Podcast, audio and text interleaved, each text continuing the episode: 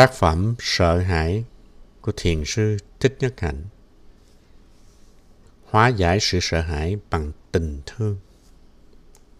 Chương thứ 9 Thực tập dừng lại.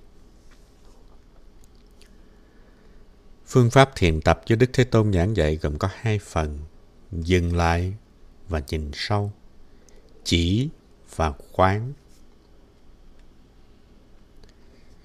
Bước thứ nhất của thiền tập là dừng lại. Hầu hết chúng ta từ khi sinh ra, chúng ta luôn luôn rong ruổi không ngừng nghỉ.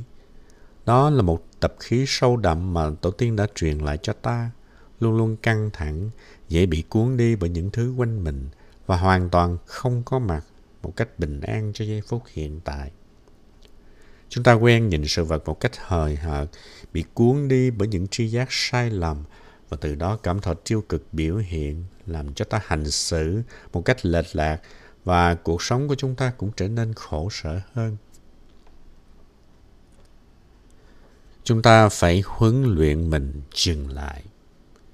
Dừng lại sự rong ruổi. Ngay cả những khi ta được bình an, không có gì phải lo lắng sợ hãi, chúng ta vẫn theo đuổi hết dự án này cho tới dự án khác, hay suy tư hết việc này cho tới việc khác, không phút nào yên nghỉ. Vậy cho nên, ngay những lúc được bình yên và vô sự thì hãy thực tập thư giãn, thực tập dừng lại để trở về với những mầu nhiệm của hiện tại. Khi tâm được an thì trí sẽ sáng. Nếu dừng lại thật sự thì bạn không cần phải thực tập nhìn sâu, bởi vì ngay khi bạn dừng lại là bạn đã nhìn sâu rồi. Dừng lại và nhìn sâu là một, là hai mặt của một tâm thức chú tâm và một việc gì quan trọng, tức là sử dụng định lực. Khi có định lực là có dừng lại và nhìn sâu. Khi dừng lại và tiếp xúc với những gì tốt đẹp, ta sẽ trở nên thoải mái, sáng suốt và vui tươi. Sự thực tập chính là thức ăn nuôi dưỡng ta và giúp ta nuôi dưỡng những người khác bằng phong tái sáng suốt, nụ cười và niềm vui. Có thể rằng bạn đang gặp nhiều khó khăn, nhưng nếu nhìn cho sâu, bạn sẽ thấy rất nhiều niềm vui còn đó dành cho bạn. Vậy thì không nên rong ruổi tìm kiếm, hãy trở về với giây phút hiện tại để chế tác định lực. Nhờ đó giúp ta có thể tiếp xúc với sự vật một cách sâu sắc và sáng suốt hơn. Đây là một phép thực tập rất đơn giản mà quan trọng.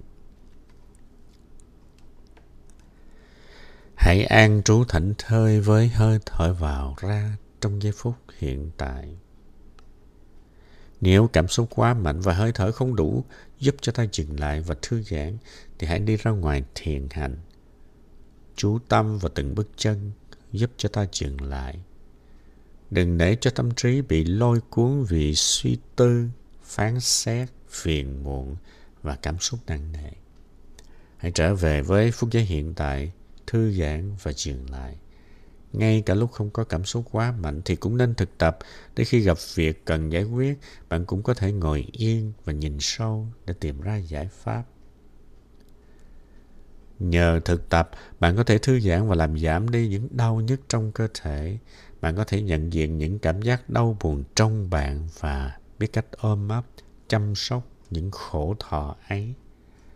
Bạn có thể chế tác niềm vui bất cứ khi nào mà bạn muốn.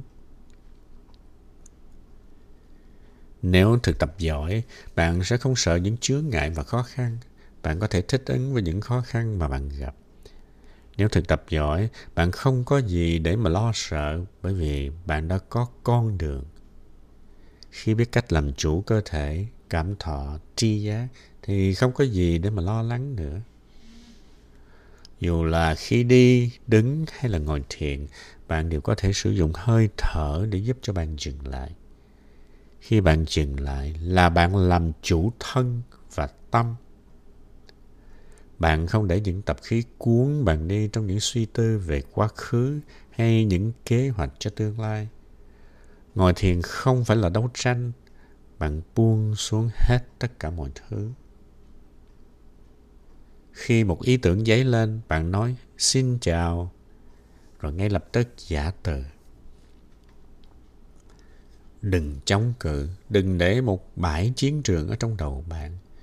Đừng có nói, ôi bậy quá, tôi lại suy nghĩ lung tung quá rồi. Không cần phải tự trách mình như vậy. Chỉ cần cất tiếng chào, hai, và tức khắc từ giả, bye, buông thư và thả trôi mọi thứ. Đem tâm trí về với hiện tại, an trú trong ý thức minh mẫn về cơ thể của mình. Cũng giống như bạn ngâm những hạt đậu xanh ở trong chậu nước, nước sẽ từ từ thấm vào hạt đậu, hạt đậu sẽ nở. Hiện tượng ấy cũng xảy ra tương tự cho bạn. Buông thả sẽ làm cho căng thẳng tan biến từ từ, từ từ. Bạn sẽ thư giãn hơn, bình an hơn. Phép thực tập là chỉ cần đem thân về hợp nhất với tâm trong giờ phút hiện tại. Khi đi, thường thường thân bạn ở một nơi và tâm bạn ở một ngã. Bạn tiếp tục trở về với giây phút hiện tại. Thân tâm hợp nhất có ảnh hưởng rất sâu đậm. Bạn sẽ cảm nhận sự vật thông suốt hơn, bình an hơn. Nếu có một ý nghĩ tiêu cực đến lúc đó thì bạn chỉ gửi lời chào hello, ghi nhận mà không phán xét. Ý nghĩa tiêu cực ấy có thể đến từ cha mẹ bạn hay là từ một ai đó Hãy buông xả và mỉm cười. Hãy thực tập để luôn luôn có một cơ thể trong chánh niệm. Khi ngồi thì biết là mình đang ngồi. Hoàn toàn ý thức rằng mình đang ở trong tư thế ngồi. Mỗi bước chân đặt trên mặt đất là một bước chân của bình an, của an nhiên và của vững chãi.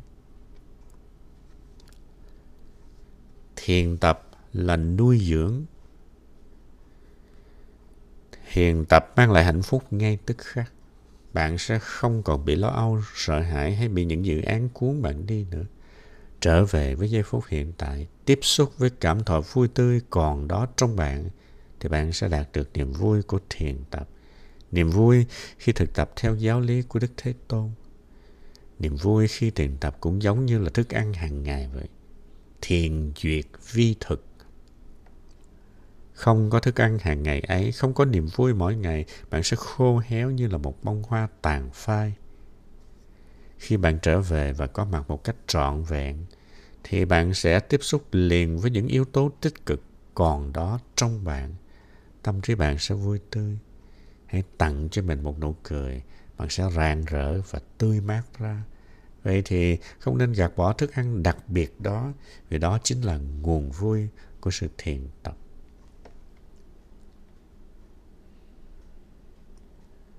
Thân tâm nhất chư khi tâm trí bạn buông xả thì cơ thể bạn sẽ thư giãn, bởi vì thân và tâm là hai mặt của một thực tại. Nếu tâm trí bạn căng thẳng, gặp nhiều khó khăn, cơ thể bạn cũng sẽ bị ảnh hưởng không ít. Nhờ dừng lại, dù là đang đi thiền hay là ngồi thiền, bạn có thể làm chủ được hoàn cảnh Thân tâm bạn là do bạn nắm quyền tự chủ. Đừng để những lo lắng, sợ hãi, sằn vặt cuốn bạn đi. Khi bị cuốn đi bởi những lo lắng, sợ hãi, bạn sẽ giống như một vị quốc vương bị tước hết quyền hành vậy. Thực tập là giành lấy quyền tự chủ. Khi bạn đi trong chánh niệm, thở trong chánh niệm, bạn đang nắm chủ quyền ở trong tay của mình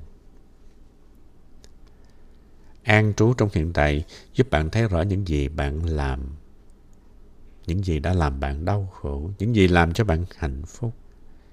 Với năng lượng của định và tuệ, bạn sẽ suy tư, hành động và nói năng sáng suốt hơn. Chúng ta biết rằng người thương của chúng ta đều vô thường, nhưng trong cuộc sống hàng ngày thì mình luôn coi họ là thường. Sẽ có mặt với chúng ta mãi mãi ý thức được như vậy, chúng ta sẽ đối xử với họ một cách yêu thương hơn vì một mai, một ngày nào đó họ sẽ ra đi thôi. Nhờ ý thức đó, chúng ta có thể hiểu sâu thêm về những khổ đau ở bên trong của mình. Thay vì đổ lỗi cho người khác, chúng ta có thể nhìn lại mình và những vụng về của tự thân đã góp phần gây khó khăn cho người kia.